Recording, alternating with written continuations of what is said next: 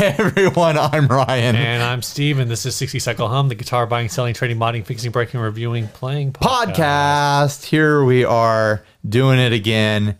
Uh, still a little bit of drinky sloppy from our last episode with uh, with Dave Hill. Yeah, that was fun. That was a lot of fun. I hope everyone else liked it because I had a great time.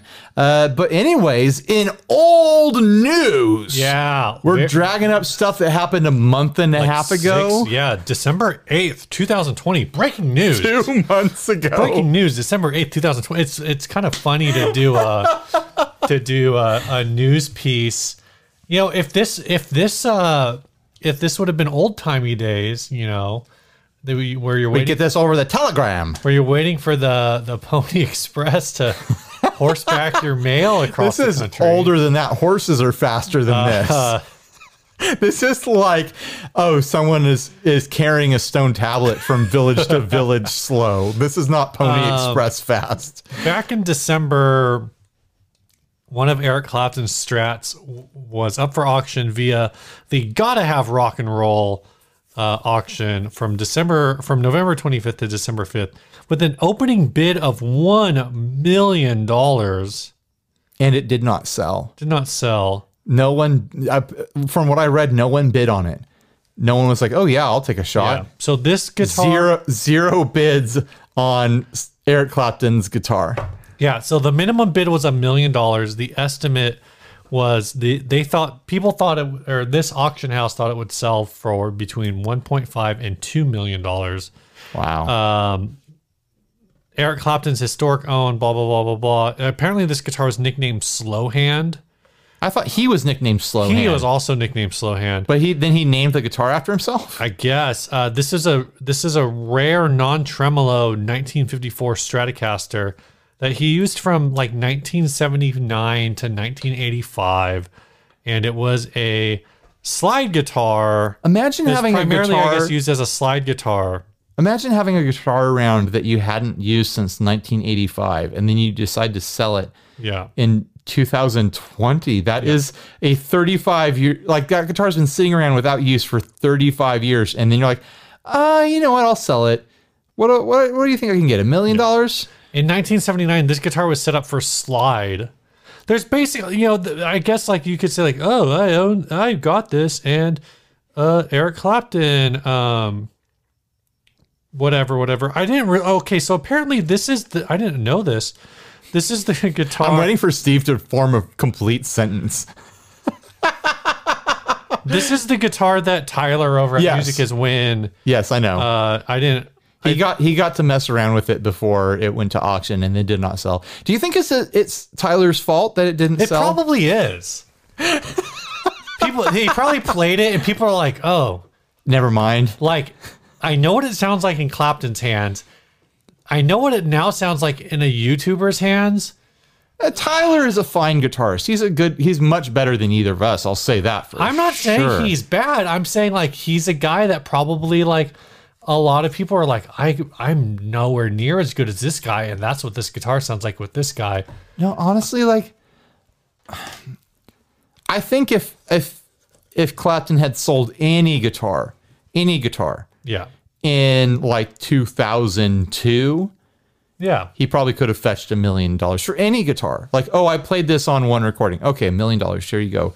I think this might be the beginning of the end for like the high dollar value boomer fandom Yeah. of classic rock where if if something sells that's connected to classic rock in any way there's some boomer with a pile of money that'll just show up and be like well i've got to preserve this artifact i've got to have Right. this in uh, in my man cave next to you know my lamborghini or whatever think the thing is is is when you buy an when you buy something that's like an artifact piece for that kind of angle, like you want one of the most famous versions of that thing. right I would even so that you know you know there's some there's some rock doctor out there some blues lawyer that has a million dollars to blow on a guitar but this didn't capture No, their exactly. imagination for some reason uh, people, you know, this article speculates.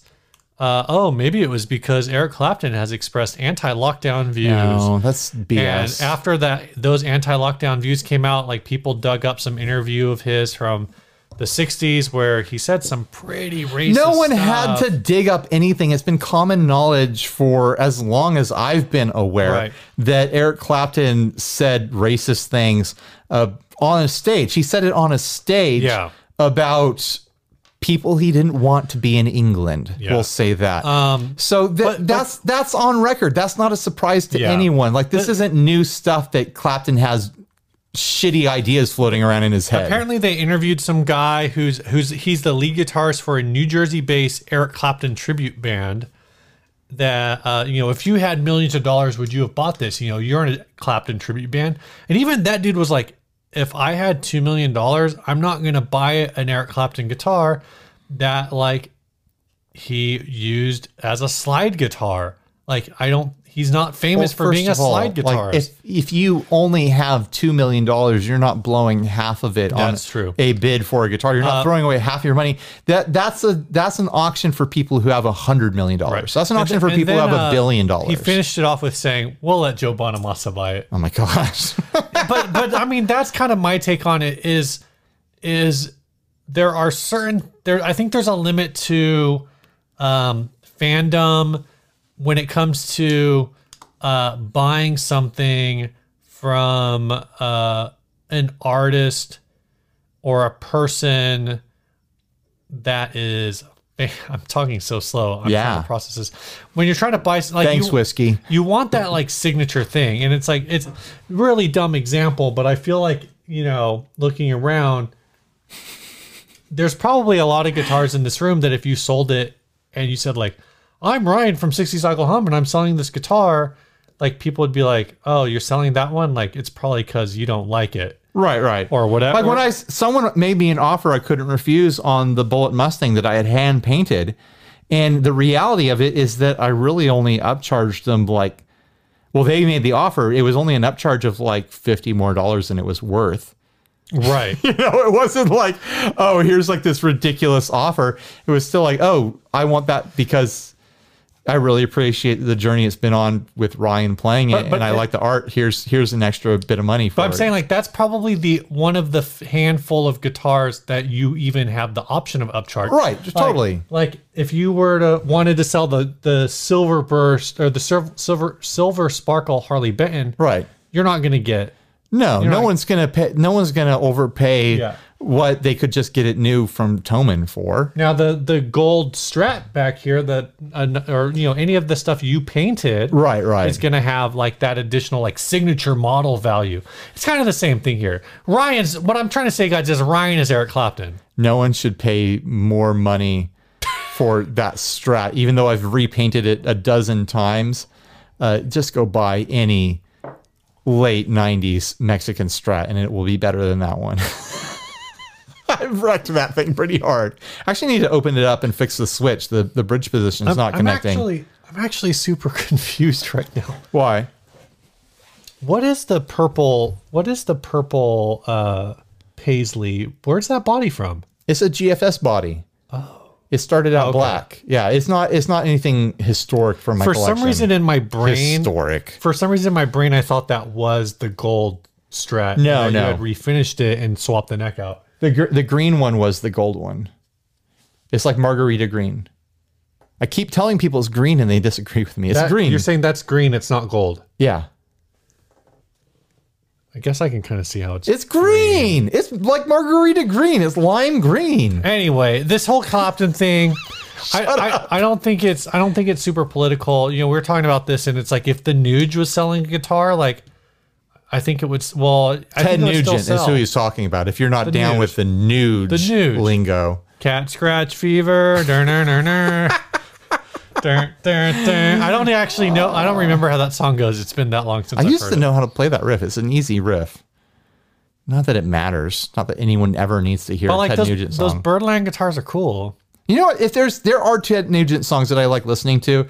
There's uh I think it's called White Buffalo, and I like it just because Why's it got to be white, Ryan? because there's the the intro on it is literally just like a minute and a half of feedback on one string and like bending the string, and it just kind of builds in a fun way. That's my kind of guitar solo. But then the rest of the song kind of sucks. Jeez. but there's some fun, there's some fun guitar stuff from Ted Nugent, despite him being uh, a total knucklehead. Um, but most musicians are knuckleheads. Let's Also, that apparently that guitar was purchased at an auction by a private collector back in 1999 for um $190,000. So, you, So it wasn't even Clapton selling it; it was someone else selling it. I guess Yes, That yeah, takes so, the fun out. I wanted it to be like Clapton himself was trying to sell his his guitar, Right. and he couldn't. He and he suffered the embarrassment of it not selling. Yeah. That doesn't that doesn't matter to him. He already sold it. It sold for a correct amount earlier, and now someone else was trying to like get a huge yeah, payout I, for I'm it. sure that that value of it just being a 1954 Strat, maybe it went up a little. You know, if you want stuff to sell at auction, the trick is you got to start bidding at a dollar. Yeah, You start that bidding at a dollar. find out where it's going to end up. You uh you leave there yourself that reserve price so people know reserve not yet met. Right.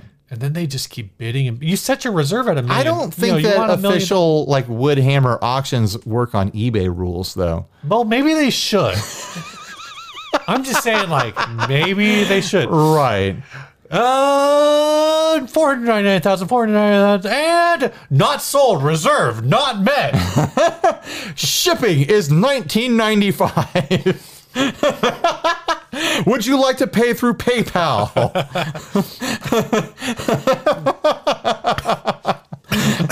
What's that? You don't want insurance? oh man. I sent I sold a pedal on Reverb back in December, mid-December. We're at the end of January now. I go back to December all the time. it's lost in the mail. The guy has messaged me a couple times. I went to the post office. They're like, file a thing. I filed the thing. I've heard nothing back. Ew. I think I'm just gonna have to refund the guy, and maybe it'll show up at his house or my house someday. But it's been lost in the mail. It never left San Diego. Is the thing. Weird.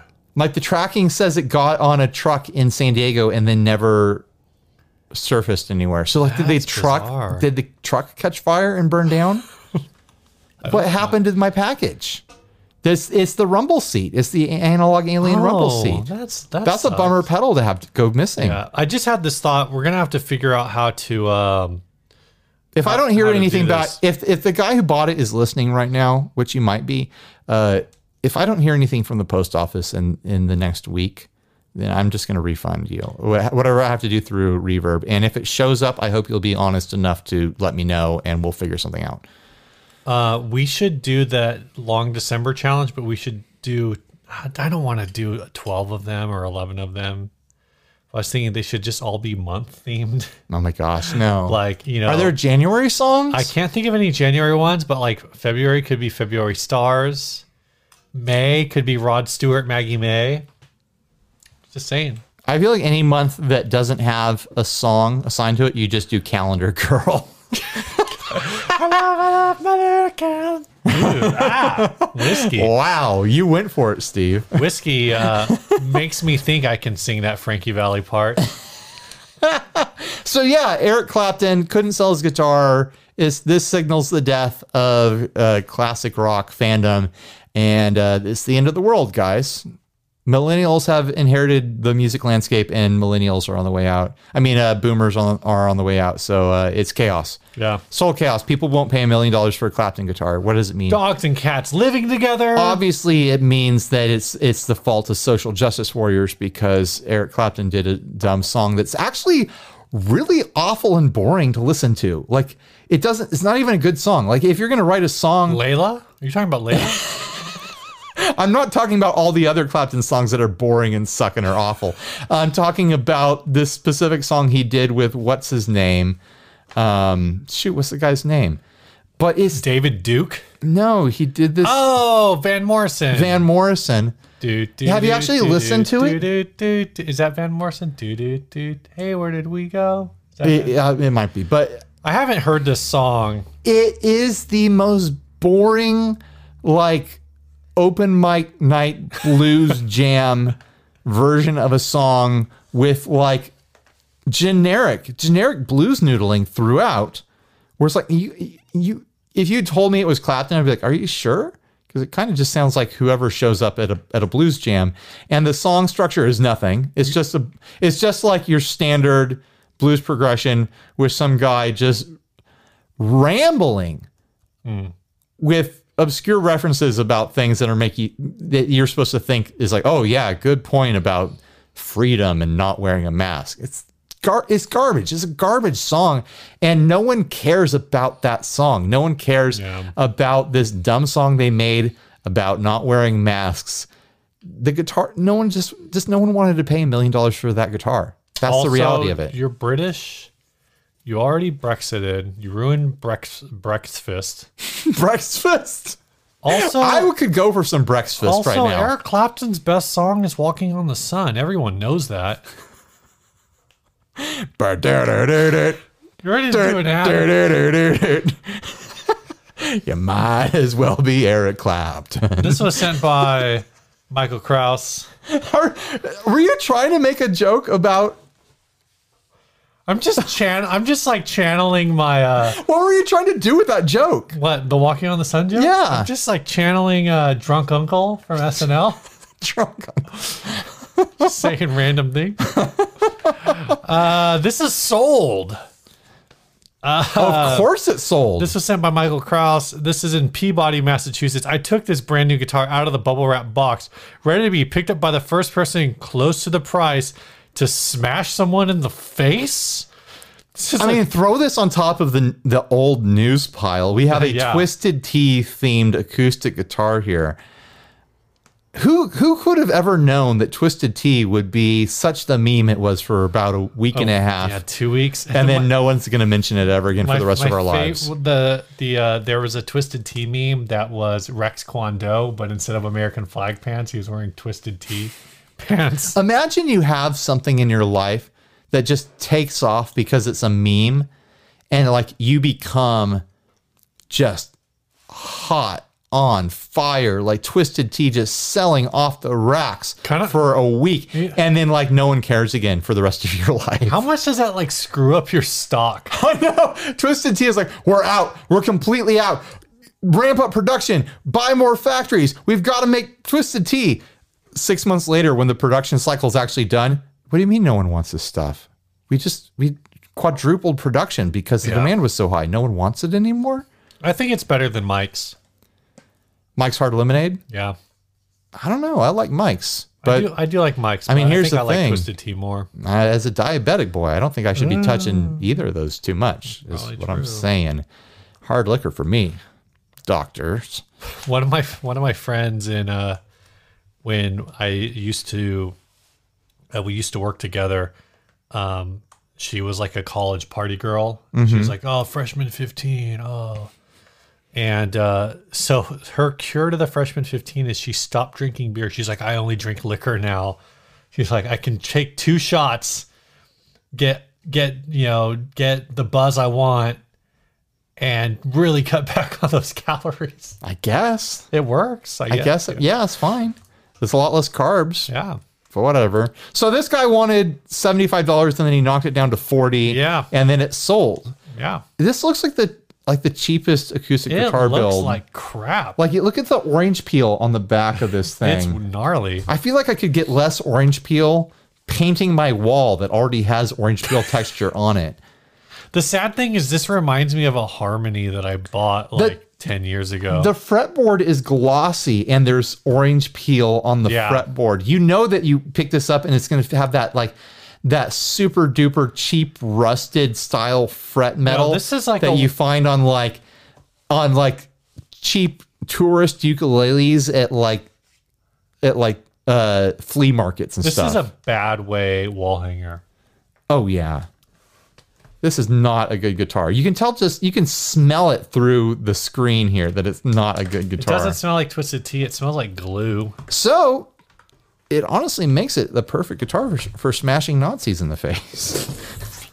I didn't even, I've never watched that video with the sound on. I just watched the guy get the Oh beating. So I don't even know what, what was going on. It's a rough video. I'm surprised that it's that video is as long as it is. I think people just needed to see something get I, destroyed. I uh I felt felt really gross after that video. yeah.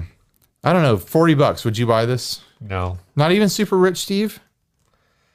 I would if I was super rich Steve, I would buy this and I would keep this in the back of my Lamborghini. Do Lamborghinis have trunks?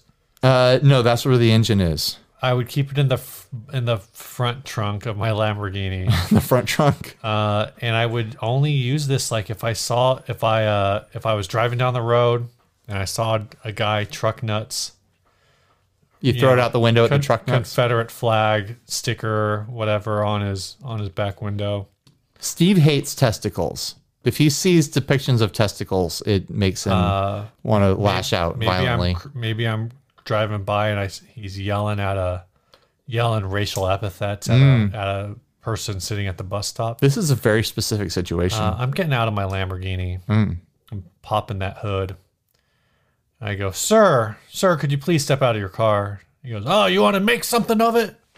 You want to make something of it? I go, Steve is weaving a tale go, here. excuse me, sir. Uh, I, I'd like to speak to you about your choice in truck language, Your truck language. general human decency.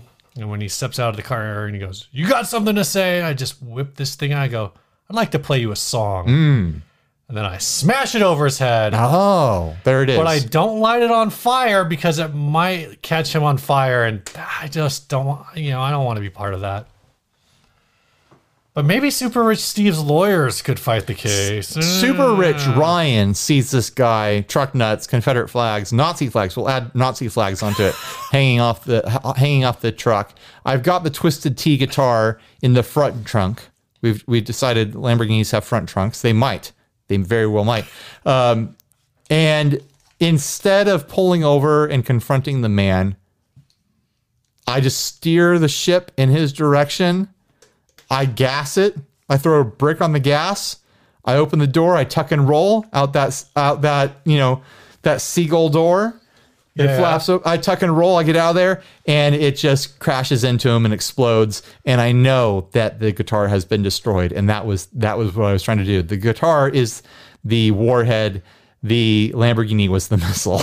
Here you go. Here you go. Okay, I got it. I got it. Right, Right now, there's people who are pissed off because we are saying that we would do something aggressive towards people with Nazi flags. Here, We're going to get angry on. Here's, emails here's here's what you do. about that. Here's what you do. You pull up next to the light and you go, "Oh man, that guy."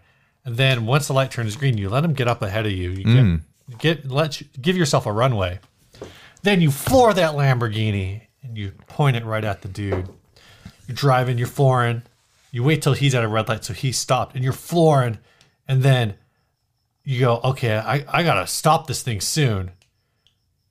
So you pop the hood, the hood flies open, you slam on the brakes, and the guitar launches out of the front of your guitar. Oh, yeah, like out of the front of your car and flies through the air, smashes through the back of his cab. Hmm. The, the neck aligns itself perfectly to to hit him. Oh, To hit him. it knocks it knocks him. It knocks hits him. him. Hits him real good. It's a hit. It's we. Then you get out of your car and you close the hood and you go, Good day, sir. now I have a I, question. s- I said good day. I have a question about this guitar. I'm looking at the picture of the bridge. Is this a classical guitar? Is this a classical guitar that happens to have steel strings on it? no, it's not. This is. It- look how it's strung. I see it. I understand what you're saying. the bridge is wrong. It's not a classical guitar. This is like th- there were a bunch of these guitars made in like the 90s. Like you could buy. I, I'm telling you, I owned a Harmony acoustic. All right. from like that was made in like the 90s that basically had, all that of bridge. these parts mm. And it was a it was a i think i threw it it's like the only good I, I think i threw it away Well, this guitar has begun to bore me, so I'm clicking away from it. well you know what's not boring ryan What's not boring, Steve? what's not boring is our first sponsor this What? week big ear pedals We forgot to mention them last episode. I'm so sorry, Grant and Karen. Uh, but Big Ear Pedals, we've discovered recently that the loaf is beautiful and amazing and wonderful for low end instruments. We did we did some messing around with it with some, with some bass, with some long guitar. yeah And I used it for a baritone section in a video the other day. And I got to say, if you're playing low stuff, get yourself a loaf. Just Maybe that's why it's called the loaf the low because it wants to be hit by low stuff. yeah it gets real big real wall of sound Like it kind of it kind of rides this line between like a fuzz and like an overdrive themed fuzz. Like it's a fuzz, but it kind of feels overdriving in a way. Yeah. And when you hit it with like a, a baritone or a bass, like it just gets so thick. Like it's not doing that over the top kind of gated fuzz. It's doing this thick fuzz thing. And Yeah. it's fantastic. So if you're playing low stuff, I recommend the loaf. There you go. Low. Go check out Big Ear Pedals. They've been sponsoring the show and supporting us in multitudes of ways for a long time, and we appreciate them greatly. Bigearpedals.com. Yep. You got anything new, man? I've got all sorts of stuff new, Steve. Ooh, tell me about it. I am it. like covered in new things that are happening. Gross. Um, a new thing, a new experience that you and I have been sharing, though, is that I had dropped off some guitars with our friend Sean Hutchinson. Oh, yeah. down at Pitbull Audio. Uh, I went and picked them up that very same day. I, I picked up my guitars. I picked up the aluminum neck uh, strap that I put together and uh, the miniature Les Paul thing uh, that it needed a new nut. I think it's off camera. And as I was walking away and saying goodbye, I was like, oh, hey, by the way, Steve's going to stop by sometime soon. He's going to drop off a few guitars that need some work because we had we had filmed some stuff and had been talking about it. Yeah. Apparently, you showed up like an hour later. Yeah, I, I think you showed up right before his lunch break, and I showed up during his lunch break.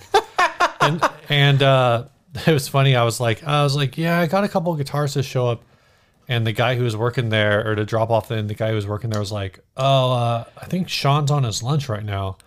He's like, I can write him up for you, or if you want to talk to Sean, you can just like hang out. I was like, okay, I'll just hang out. Like, Pitbull is a really fun shop. It like, It's really cool. Uh, they have so much like so much stuff on the walls. Uh, th- I did notice that there are a lot of guitars that are like locked, which I didn't realize. Hmm. Uh, but that's fine. I mean, they're like, you know, I think everything that's like two thousand dollars and up is locked down. They should be locked, Uh, so that's that's you know I don't blame them for that. You Yeah, know, yeah. There's no reason. Aside from my own personal curiosity, like I'm not gonna take a Dunable and be like I'm gonna plug this into this Fender Champ over here. Yep, I'm definitely taking this home one home with me today. you know, so You know, when I was there, when I rung up my repair uh, uh, invoices, yeah, there was the guy ahead of me in line uh, buying himself a beautiful Gretsch, like this uh, uh, Chet Atkins Gretsch. Oh, cool. Oh, it was just beautiful, and I could you could tell that it was a major purchase for him. The way that he was kind of like a little fidgety about it. Mm-hmm. I was like, "Good for you, man! You're getting the guitar. You're getting the Yeah. guitar that you really want. Good for you!" And I was like cheering him on. It was a, it was a fun moment, and then I paid for my repairs. yeah. so I I uh, I What's, needed what strings did you get on yours? Do you get the? Do you just get the XTs? I left XTs in the packs. I Oh, don't know. okay. I don't know if he put those on there, but uh, I got. He didn't ask me about strings, so I'm assuming he found the packs and used them. Ah. Um, I I basically got nut work on both guitars. I got the nut lowered on. Uh, the nut slots lowered on that Baguli neck, the aluminum neck that I have on my Strat project, because it, it was cut so high. I don't know. I don't know if it's because they don't fit the next to a guitar to dial it in before they ship them out. But I was a little bit disappointed, like how high that nut I, was cut. I have heard that some now I I can't say that's the case here, but I have heard that there are some um builders or some manufacturers that intentionally leave the nut so that you high so do you it to your preference. So you can do it to your preference. Uh, That's a good point. You know, obviously it's a little tougher with brass because it's just a harder material. yeah, Um, but I mean that makes more sense than like if some if they were to cut it and then your action is like way like way Too lower low. than you want. yeah, And and now you have to get the nut replaced. You know. yeah, yeah. So absolutely. uh, yeah, I dropped off the uh, the Gibson. The actually both my Gibsons I dropped off the the both the bass and the Les Paul. Um, Sean seemed to think that that rust we were talking about uh, on the Les Paul. No one's seen it I yet, know. unless I published the video. We, probably not because of other things you have going on. yeah, yeah. Um, but uh, he seemed to think that that might just be from the strings. That it could be like string, possible. like transfer over. Because he said that that's where he's seen it before. Huh. Um, so I don't know. But I- he'll take care of that for you. yeah, I was like, he's like, oh yeah, I'll just throw some tape on here and throw some tape on the pickups, and He's going to get do- that thing do a little uh, steel wool action on it. So I'm not worried about it. He fixed up that miniature Les Paul I have, and it's it is so glossy slick now. Oh, yeah. It is amazing. He put a new bone nut on it. The the nut that was on it when I got it was all chipped up, Hmm. and uh, the strings were like all messed. Oh, they were too deep in it. Oh, they were they were rusting too deep and like buzzing out. So I had to like wedge pieces of aluminum foil in there uh, to raise the strings up, which is an old and dumb Yeah. trick. Uh, but it, it it made it work for a little while. Um, but yeah, it plays like a dream now that he set it up. cool, cool. So we and, you know we have a history of doing our own work, but there's certain things that's just like I'm not going to try to do my own nut. It's going to be too Yeah. sloppy. It costs me like I think it was like 65 bucks per nut Yeah. or something like that. Well worth it. Well worth it to have a, a pro actually tackle that than me have to spend an afternoon with a nut that I probably ordered for 20 bucks and then a set of files and then ruin the first nut and then order another one and have to like go through this practice makes perfect sort of situation and still not have it be good. Yeah, nut work, totally have someone else do it if you're not comfortable. Setting up the action and intonation on your bridge, do it yourself. Learn it because you can reverse it, you can correct it. But filing a nut, yeah, Yeah. I, I'm going to pay someone else to do that every Filing, single time. shaping, Yeah, stuff. totally. And then he, the other stuff he did, he like he shined up the frets and made it glossy and Yeah. and dialed other things in for me. And yeah, he did he did a stellar job. It's good work. That that's a that's a really cool shop. They have a they have a lot of of neat guitars. I guess that's like our you know we have a um I guess a couple like two. It's, it's actually funny. Like I was talking to him about um the local shop scene basically, and and it sounds like Pitbull's kind of like the the go to shop for repairs in San Diego now. They have a legit shop over there. I you know I've been spending time over at Moe's Guitars, and they have a legit shop too. Um, but yeah, uh, we love we love Sean, so I have no problem sending stuff over there. Uh, that's my other what's new. I mean, I have What's so many. what's new? Uh, I'm having my guitar built by High Spirit Guitars. Oh, yeah. and he he operates out of Moe's Guitars. I went over there the other day, and uh, I filmed him cutting my body, not my physical, not my flesh and bone body. Uh, I filmed him cutting my guitar body, and uh, for some reason I've been secretive about it. I don't think I should be. I think I should be more. Uh, I should make well, you posted like an Instagram video or something. I didn't you? Did, and if you watch till the end of the videos and you saw the sh- the full shape of the body revealed for a few seconds, I'm having a custom body shape made. Yeah. Um, it is a modification of that pink guitar that I demoed, um, but I've slimmed out the horns to be more like uh, Pointy? more pointy, but Metal? but not metal. They're like Oh, okay. they're like '60s Teisco import Japan Right. style, um, and then I've given it a butt like a Fender Maverick. I've given it that fish fin. Yeah, I don't. You don't like that? It's weird. I love it. It's, it's weird, man. it's still going to be a couple months until that guitar is done. But then today he hit me up and was asking me about neck woods and neck profiles and things like that. And he's already wound the pickups for it. So this thing is on its way. Yeah. Um, I I told him that I really like uh, I really like his hot dog pickups that he makes, uh, but I would like a set that are more like twangy and lower output to fit my style because the ones that he usually makes are pretty beefy Right. and pushing more into like a P90 sound. And he he made this set. He has them in another guitar, and oh my god, they sound so good. They sound like spot on. First try, he did it. They sound exactly the way I would want them to sound. Uh, there was a local player there. Uh, Aaron Bowen is his name. Oh I yeah, think? Aaron Bowen. um, amazing player. And and he's been, I guess he's been kind of like tutoring underneath Colin. Oh, okay. Uh, learning how to make guitars and going to him for advice when he makes his guitars. And he was playing the pickups and just doing his like country shredding, picking stuff that he Yeah. does, like his jazzy stuff that he does. I don't know how to explain what he does. Uh, but it's incredible compared to how I play, and he was in love with the pickups too, and so that made me feel pretty good. Maybe maybe Colin had him come in as a ringer to impress me. Hey Aaron, this guy's coming in. He kind of sucks at guitar. Could you I'm- play the guitar so he's sold on the pickups? Yeah. No, I, I picked up the guitar and I was playing through the pickups and it was like, yeah, I'm getting like the the twangy like Fenderish sort of like surfy sounds that I want, but they're still kind of unique in a way. Yeah. I'm I'm totally jazzed. I'm super stoked. Um, he's gonna make a couple of those bodies. We haven't decided how many yet, but now that he has the template, he's not gonna make 69. He's gonna make 420. no, no. He's like we were talking like four to six or something like that Right. Um, so that other people can buy it and it'll be like a limited run. I think people are going to like the body shape. People who like the weird stuff that I like are going to like it, I think. It's a very U shape. It's just not a very me shape. It's, not the shape of a U, it's a very me shape, It's like a very very uh, Ryan shape. It's kind of a Ed Sheeran shape. It's in love with the shape of you. I was worried because I didn't want to be that guy that just like, oh, I love your stuff, make me something different than your stuff. Uh, and I started out with his with his template for his existing body design. Right. And then I just showed him like my photoshops of it. And I was like, if you don't like this, if you don't want to be associated with it, like this is just my dumb idea. And he was like, no, let's try it. And then after he cut it out, he kept texting me and being like, I keep looking at it and I love it. like I just keep looking at this guitar and it's just it's just really cool. So I'm I mean, hopefully he still feels that way. Hopefully he doesn't feel like I pressured him into something dumb because I don't think that's something that he wants to do is like take everyone's suggestions to make custom sure. custom dumb shapes. sure. But I'm I'm excited for mine. So there's that. We've got a lot of what's news.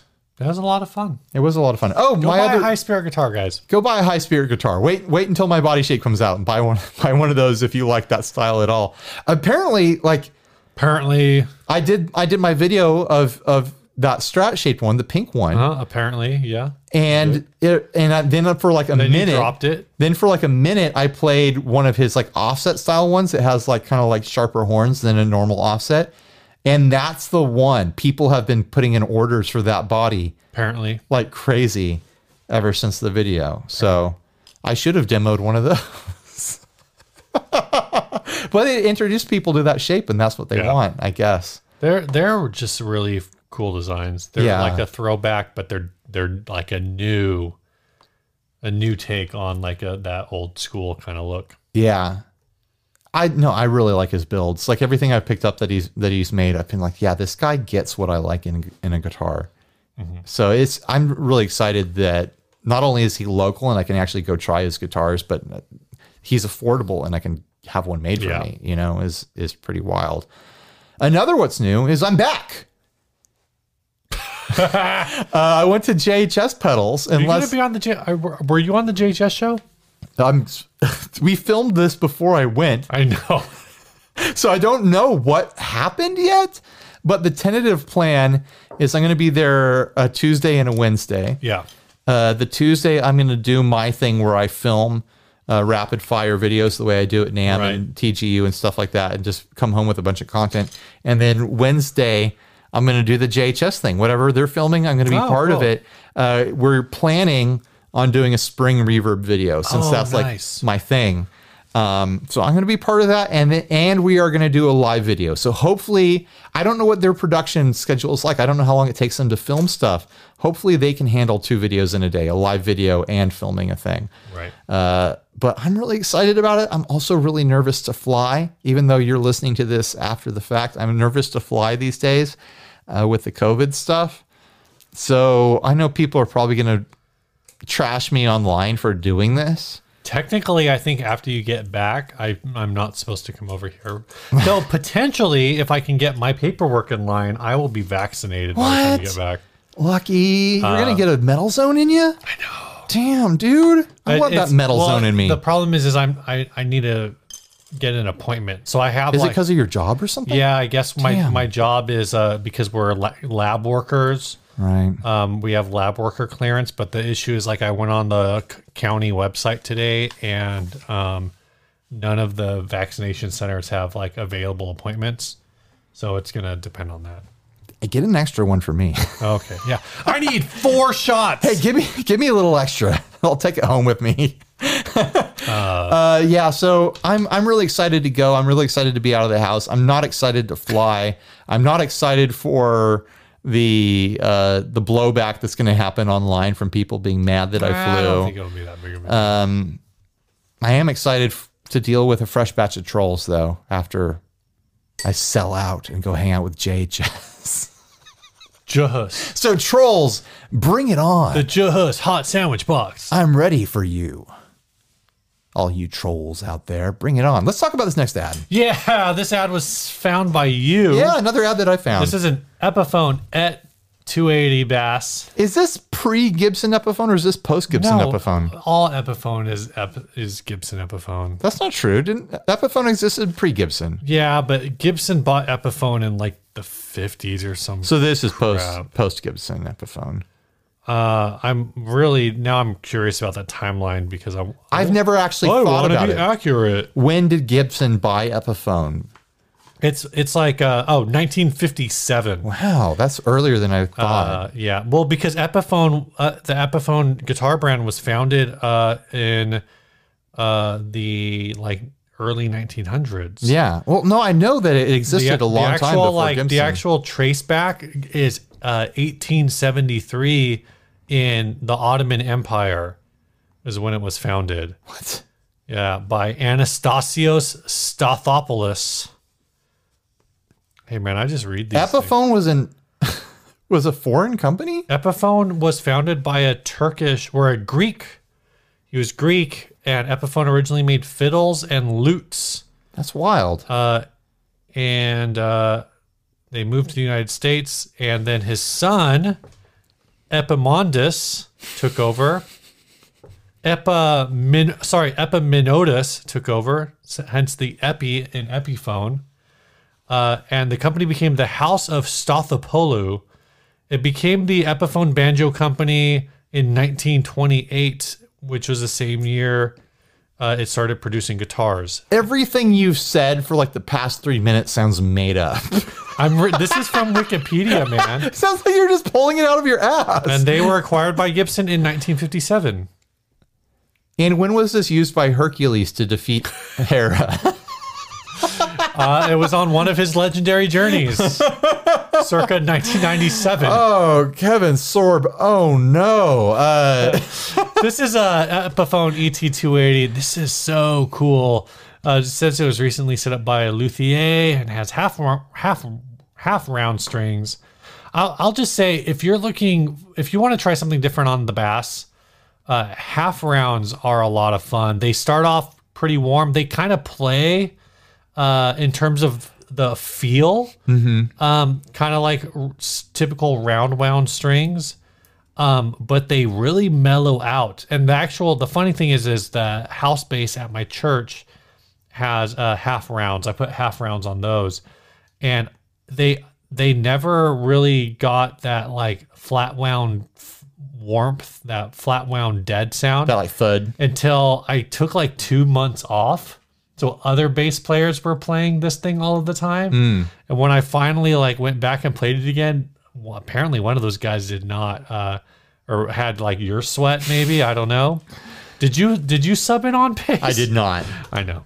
Uh, but uh, um, the strings are like super buttery smooth and like very like just the right amount of warm punch to it. This guitar looks really fun to me. I really like this. It looks really classy. I look at look, at that little f- finger pull. Yeah, it's the a thumb. It's a it's a finger pull. It's a finger pull. It's not a thumb rest. It's the finger pull. You ta- Yeah. you taught me about this. That Yeah. when it's under the the strings, then it's a finger pull because you you grip it with you your and fingers. you pull use it to pull down. you grip it and you rip it. I love that it's not boxy. It's like this really nice little. I, I'm sure that's not stock. I'm sure that was an add-on, but uh, it looks beautiful. Yeah, I've never seen one like that.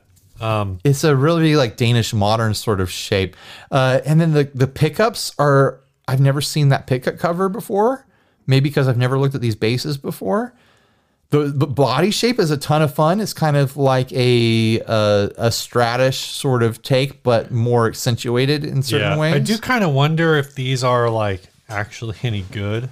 It might be hot garbage because it has that very import bolt-on neck sort of looking thing It going looks on. Looks like that. Um, if that finger, if that pull bar um, wasn't original, it was at least an extremely common modification, or I'm just happening to see this exact same base Popping up everywhere. on a bunch of image searches. I really like the look of this base. I'm sure. I'm sure it's not a modern bass when you play it. No, no. Um, the thing with the, a lot of these Epiphone, the ETs, is some people really love them, and some people just think they're a weird. Right. Uh, I love that. It, Japanese thing. I love that. Is it Japanese? Yeah, these are Matsumuku, Matsu, uh, Matsumoku factory. I love that it has the the original Epiphone headstock, the big like fat, that big Yeah. chunky bottom open book scroll. Apparently, the pickups are actually Thick. the, the pickups are actually tiny little single coils under there, Oh, I bet. and so everything. It sounds like everything about this is like a just a an It's a big front. It's an old school like 70s thumpy Yeah. slow jam kind of a Don't threaten me with a good time. It's uh it's you know you're not gonna you're not gonna get a ton of uh modern sound out Well, of it's it. a 1970s bass. It probably like Right, lives but if in you that get era. like a 1970s P bass or whatever, like it's still gonna be like a P bass. It's gonna be in your face. Uh, but like I, I, I don't know. I, that's kind of the whole. Like I said, that's kind of the whole thing with these Epiphone ETs, like the ET 270 uh, guitar. Like some people really love them, Mm-hmm. but a lot of a lot of the reviews I see for um, I've I've literally seen like multiple times people saying like, "Oh, the ET 270 is the worst guitar I've ever owned." yeah, it might be hot garbage, but it looks beautiful. Oh yeah, I Yeah. love the look of it. It's more one of those things where it's like, What do you guys think? Comment down below. Don't go in on this instrument unless you're expecting to like do some work Right, right. on it or whatever, or you know, don't go in on it expecting it to be like a modern Epiphone, basically. Next sponsor, Yeah, this uh next sponsor spot gonna help us. Chase Bliss is threatening to drop something hot and wild Yeah. and new this year, and we I don't know what it is yet. Th- you think it's a flanger? It, I still think it's a one knob, uh, artificially intelligent flanger that just reads your mood and detects what you need in life Oh, and then man. adjusts accordingly. Um, but until then, we've got the preamp Mark II, the Automatone here. They also have that reverb with the same layout, Yeah. where all the knobs move around and do crazy fun stuff. Should I buy one of those? Uh, I think you should buy two, so Should I you can buy a Bliss stereo. Factory? Should I buy that or should I wait for the Bliss Factory? I actually really want a Bliss Factory. You remind me, I want a Bliss Factory really bad. Uh, Chase Bliss Audio, they're going to make a new run of Bliss Factories uh, because uh, everyone tried to like buy them all up and then flip them. They bought them just to flip them, which is cruel because there's people out there who actually want them to use Yeah. them, uh, and they don't want to have to pay sixty thousand dollars for one.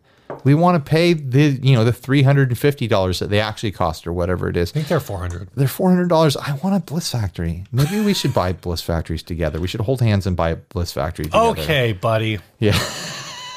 Anyways, huge thanks to Chase Bliss Audio for sponsoring us all these years. We should turn some of that money that they sponsored us with into Bliss Factories All right. so that we can manufacture Bliss on our own. Hmm? Let's do it. So for pedals more creative than you are and probably better looking, check out Chase Bliss Audio. Uh, support them because they've been supporting the content that you love year in and year out. All right. Thanks, guys. Next ad. Well, we're supposed to do a topic here. We're not supposed to do anything, Steve, and we're at 50 minutes in. I guess a- I started a early. Blank here. Uh, we don't have. We don't have a topic. Let's do an album review. We don't have an album that we listen to. We haven't. We. d- I've been so busy. Yeah, me too. I haven't even thought about it. Should we continue doing albums into 2021? Um, I want to. I really enjoy doing it. I haven't forced you to listen to any Taylor Swift yet. Okay, Steve, next episode. it's decided. It's decided. Taylor Swift, next episode. Put it, write it down in your little there's book. so many albums. Write it down in your so little many book. Albums to choose from. Look at how thin your book is getting. This is I all know. this. That's all that's left, and some of that's already filled out. I know. How many blank pages do you have in here? Not a lot. Uh, you mean how many blank spaces do I have, baby? That's how much podcast is left before we run out of Steve's podcast I'll book. have to buy another notebook. This is the original podcast book. Seven years. Steve has gonna, been. I'm gonna put this on eBay. taking notes on every single episode. All the wheel of pedals. Should we bring back wheel of pedals? this is history that no one needs. Look at this pause on transition. You know what this was for? This is so I could take a piss break. Okay, let's listen. To, let's listen to Taylor Swift next week, and you will subject me to that, and I'll probably love it. I'll probably love Tay I'll pick an album that I think you'll hate. Oh, come on. No, I'll, we'll listen to one of the new ones. Let's listen. We can. Why would I? What? What? What qualities in a Taylor Swift album would I hate? Uh, I don't know. I just thought Reputation's kind of. It's a. It's a. It's got some really high highs and some really. I just think Low lows. if you're going to pick one for me to listen to, you might as well throw me into the one that's going to be most culturally relevant. That's Which I'm good- saying, like, so maybe I almost wonder if we do it. If we, I'll maybe I'd pick something out this week and we do a Taylor Swift double feature next week. a double feature. okay, what is, does that mean? Two albums in Yeah, one week? one, two albums, one episode. Oh my gosh, Steve, what are you? They're easy listening. They're pop albums. All right, okay. If you want to cook that up, then So uh, this we'll week make it we're talking about uh, Smash Mouth's Fush Yu Mang. uh, it's got songs such as "Walking on the Sun" and "Why Can't We Be Friends." I do like. I've never listened to this. Have you I ever listened like, to this album? I like the original version of "Why Can't We Be Friends," and I probably like every single cover of it. Have you not heard the Smash Mouth version? I'm sure I have. It's a very. It's actually like a. for- what I remember it being is that it's like a straight like ska cover. Here's what I want to do. I want to pitch the next uh, album cover, the next uh, song cover thing that we did. I still need to ship out those shirts. Um, we did the Long December thing. I want the next one to be unska a song. I want you to Unska take a song. take a ska song and unska my song. Take out all the horns. Like I want you to take a Was ska that song. was that supposed to? What song were you? Unbreak my heart. Okay, Uh, that's what I thought, but it was like, man, like I take a ska song, take a ska song, make it not ska anymore. That's the cover that I want. I'm giving you from this moment right now. I'm giving you a month. What what date is month? it? A month and a half. I'm giving you a month and a half. why don't we just make it easy? Two months. Let's just say at the end of March. Let's at the end of March. That's two full months and a little extra. I want to hear your unscawed songs. And this one will be different because it can be it, it can end up being a lot of different songs. But come on, you know you want to do, do, do you think knock it on should, wood. Do you think it should be ska songs that like we should know? no, they, but they should. I'm just saying, like, if somebody throws a Goldfinger B side, is that is that a thing we They want? should be known ska songs. Don't go don't go deep cuts. Known ska songs. I'm talking Never Knock on Woods. I'm talking uh, songs from the specials. Don't do I'm song, talking don't do us. You know, if you send us the Save Ferris cover of Take on Me, and all you do is recreate the a-ha Take on Me. right. No, that doesn't count. Oh no, it's Real Big Fish to Take on Me. Save Ferris did Come on Eileen. And if you're gonna do a No Doubt song, it better be a No Doubt song that was ska. Yeah, don't send us Don't Speak. Right. Come on. No, like like I'd be totally fine with a bunch of unscawed versions of Knock on Wood. A couple like Boss Tone songs or something like that. There's there's popular ska songs that you could attack. I want to hear Knock on Wood done in emo style. I want the uh I want the Bob Dylan. I want the Bob, Bob Dylan, Dylan style sell out. I want the Bob Dylan sell out. Have you ever been close to tragedy? Close to folks who Sell had. out with me, all yeah. Sell out with me tonight. Record company's gonna give me lots of money. And every little thing is gonna be all right. The emo version of sell out. Record company's gonna give me lots of money. Everything's gonna be all right. You know, I want to hear a metal. guttural. I want to hear metal versions of ska songs. So there you go. All right, let's do this last ad, and then No, before we do this last ad, we gotta do a little housekeeping, Housekeeping, and then we'll do the If you'd ad like to get outta here. support this nonsense, if you'd like to support our Templeton Rye habit, uh, you can support us by heading on over to patreon.com slash 60 cycle humcast. This is the part of the episode where we pimp out our listener base. And thank you. Uh, thank those who have supported us. Uh, thank you, Francis Stokes, who's joining us at the $1 level, and Peter Carpenter, who's joining us at the eight and a half pound level. that's heavy. That's I didn't know that we had multiple currencies uh, enabled, but apparently we do. uh, because he's joined us at the eight and a half pound. Well, I think that's just the exchange rate. Like if if things change, then it could be more than ten dollars, or it could be less. But uh, obviously, saying- we've got to get him in the inner circle pronto. I'm just saying, like, I've never seen that before. Like, we have supporters in foreign countries who support us using the American dollar. Anyway, patreon.com, whether it's $1 or eight and a half pounds or anything, uh, we definitely appreciate it. It puts the stuff on walls, it sends Ryan uh, on on road trips to make videos. air trip, dangerous air trips to Kansas, it uh, it puts uh, bliss factories in our pockets. and puts rye in our bellies. Yeah, and you know, This is the. It says it's the good stuff, and I agree. This has been good stuff. so thanks, uh, Francis, and thanks, Peter. Sometime we got to do, you know, at the end of the the audio version of this, the the not live version of the show. So twice a month, we run all of the names. Uh, but I think we need to. I I need to print that list out. I need to print that list out, and we need to do. It's going to take like. You gonna try to Bo Branton it? I'm not gonna Bo Branton it. I cannot hold my breath that long at all. Uh, but I think it'd be uh, amusing to read all the names. Also, the new Bill Branton thing is he sings all the names. He- We're getting close to 100. We did plenty of we did plenty of singing this episode, Steve. oh, it's right here. Ska my song. All right, bud. Take out all the horns. This was sent to us by Adam Dohanik, the inboxer, the original inboxer. Uh, long, long, the long only time. inboxer. There's never been a new inboxer. The the original and only inboxer. We named him that because he was the first guy to like start sending us ads, and he sent so Yeah. many. and he still does. he does. Thank you. Adam. Uh, this is a Gibson Les Paul Custom Shop Pepsi 300 Nashville Speedway uh, from April 13th, 2002, featuring artwork by Sam Bass. Sam Bass was a NASCAR artist. His artwork can be seen on many race cars, blah, blah, blah. This was purchased from his personal guitar collection. If you're not familiar with Sam Bass, look up his credentials online. I'm doing it. I'm looking up his credentials. I'm looking at this picture. This is a Art Gibson confirmed. He does NAS- NASCAR art, guys. NASCAR NASCAR. Nashville Super Speedway. And I can't say This- honestly this that any of rule. is blowing my mind. This breaks the rule. Yeah, it breaks my my art orientation rule. It's it's set up so that this art is only viewable when it's the guitar's hanging on the wall. It's got the Gibson logo painted on it. It's got the NASCAR logo in a couple different places. Uh, it's got a planet. I mean, this art isn't terrible, but I was honestly hoping more for like the style of that guy who does like like he does movie posters. Like he's famous for like the Indiana Jones posters and oh. all other kinds.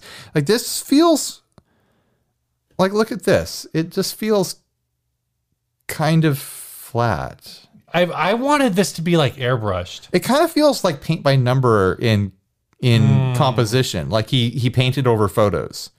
You know what I mean? Oh, I see. What, yeah, it's a little odd. You know, if you're into this, it's, it's got a very like I think he's. A, I I I want to go on record and say I think he's a good artist. It's just not the style I was expecting. it's it's got kind of like a '90s uh, vibe to it, if you know what I mean. Which you know makes sense that this was. Is that Ricky Bobby?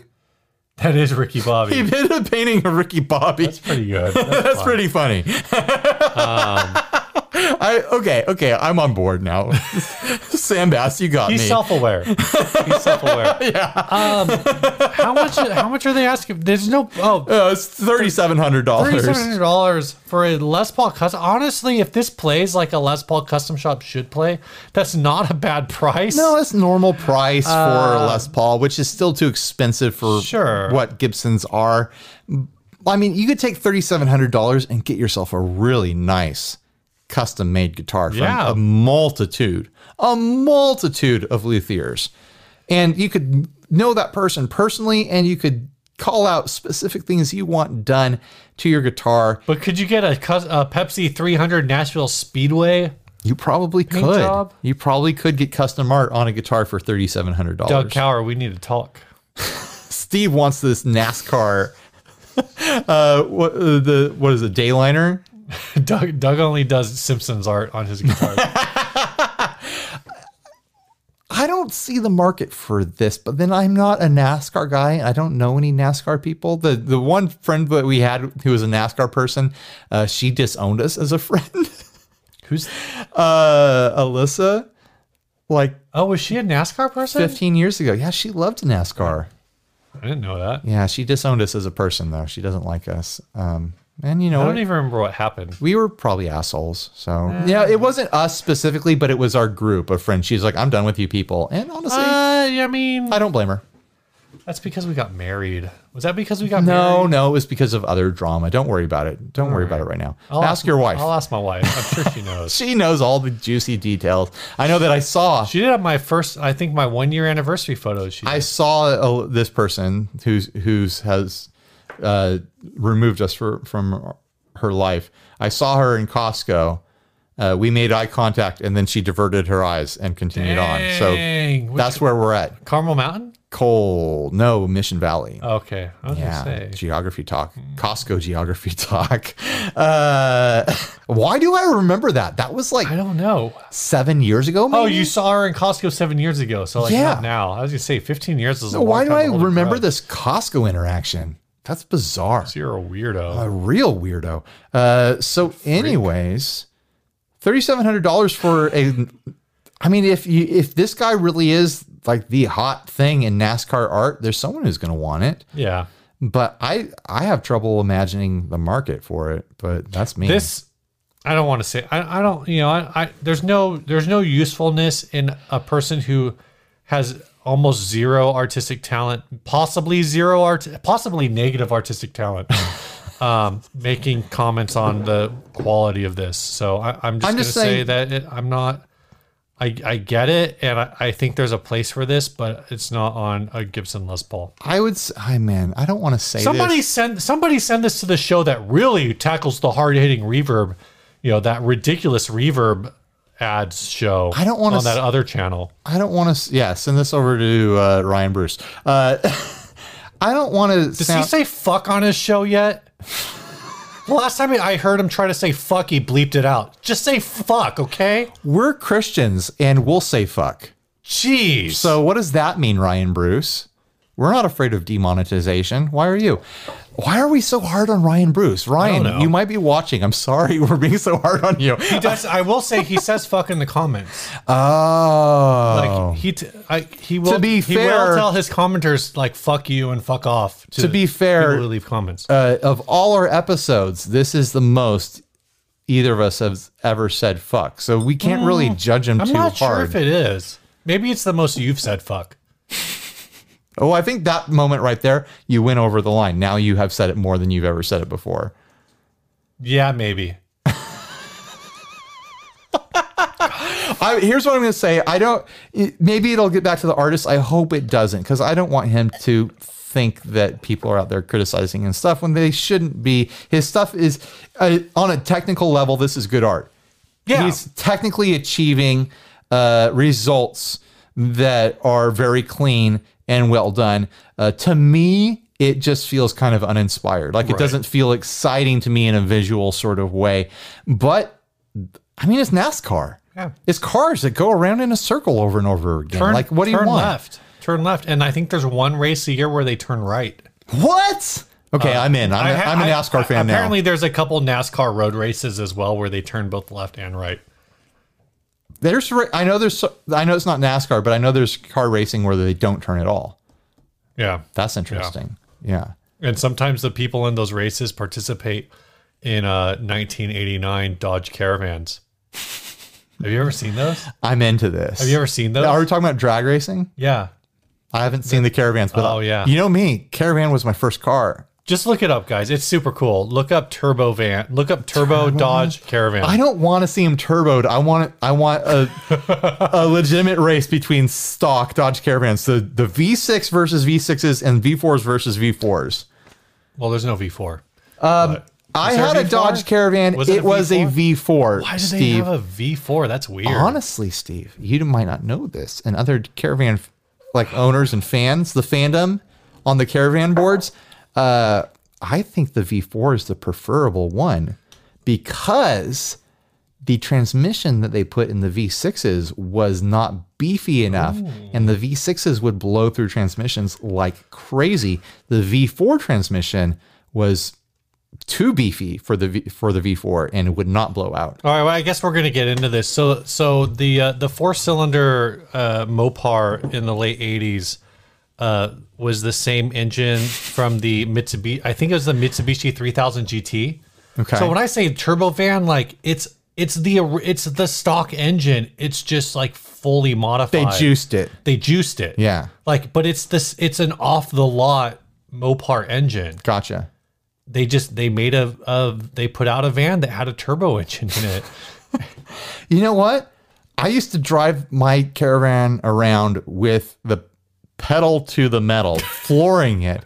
And because it's a minivan and it looks like it's going 20 miles an hour no matter where you are, I, I almost never, almost. I It's got, actually going 30, guys. I got, I only got one ticket in that thing, and it's because I was going five miles over the speed limit in like a 35.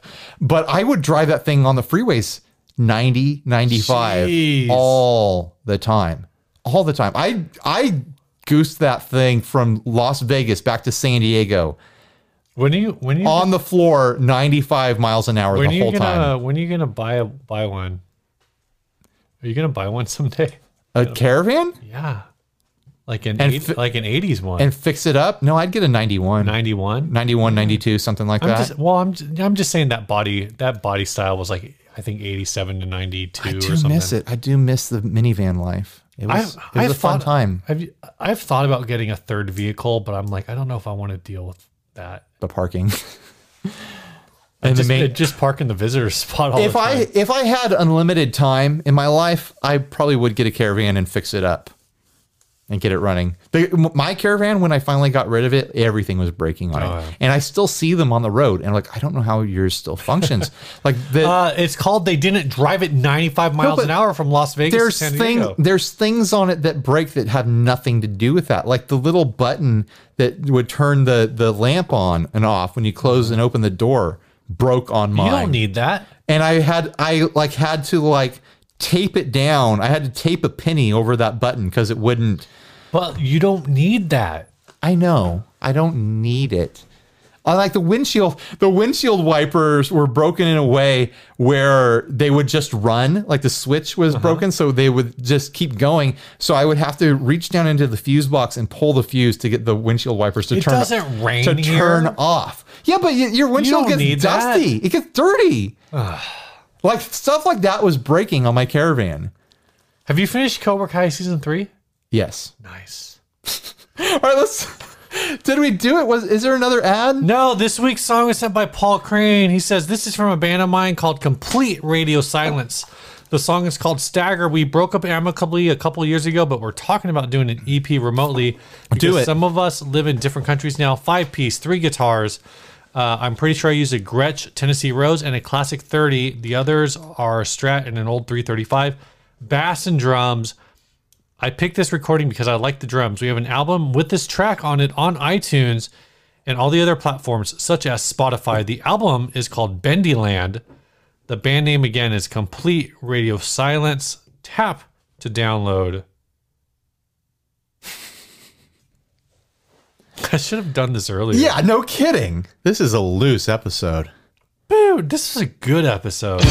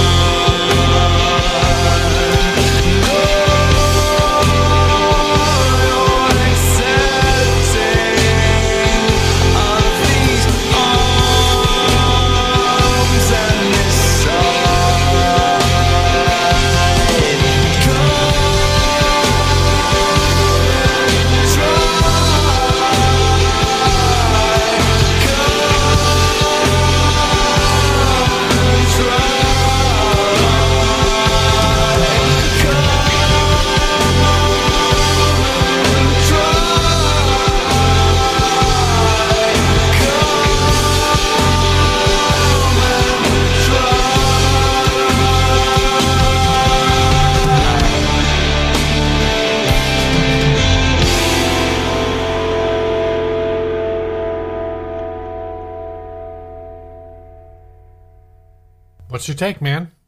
That's the kind of song that makes me lit, makes me miss live shows. Like if I was mm. watching a band play that song, I'd be vibing it to to it hard at a live show. I was vibing to it right now. Like live, yeah, you'd have me. Good song. Thanks a lot, guys. Bye, everyone. I think I'm gonna try to buy it right now. What? Buy this? Damn, Steve, go buy that Complete song. Radio Silence. Right. Bendy. Bye, everyone. Stay grounded. See ya.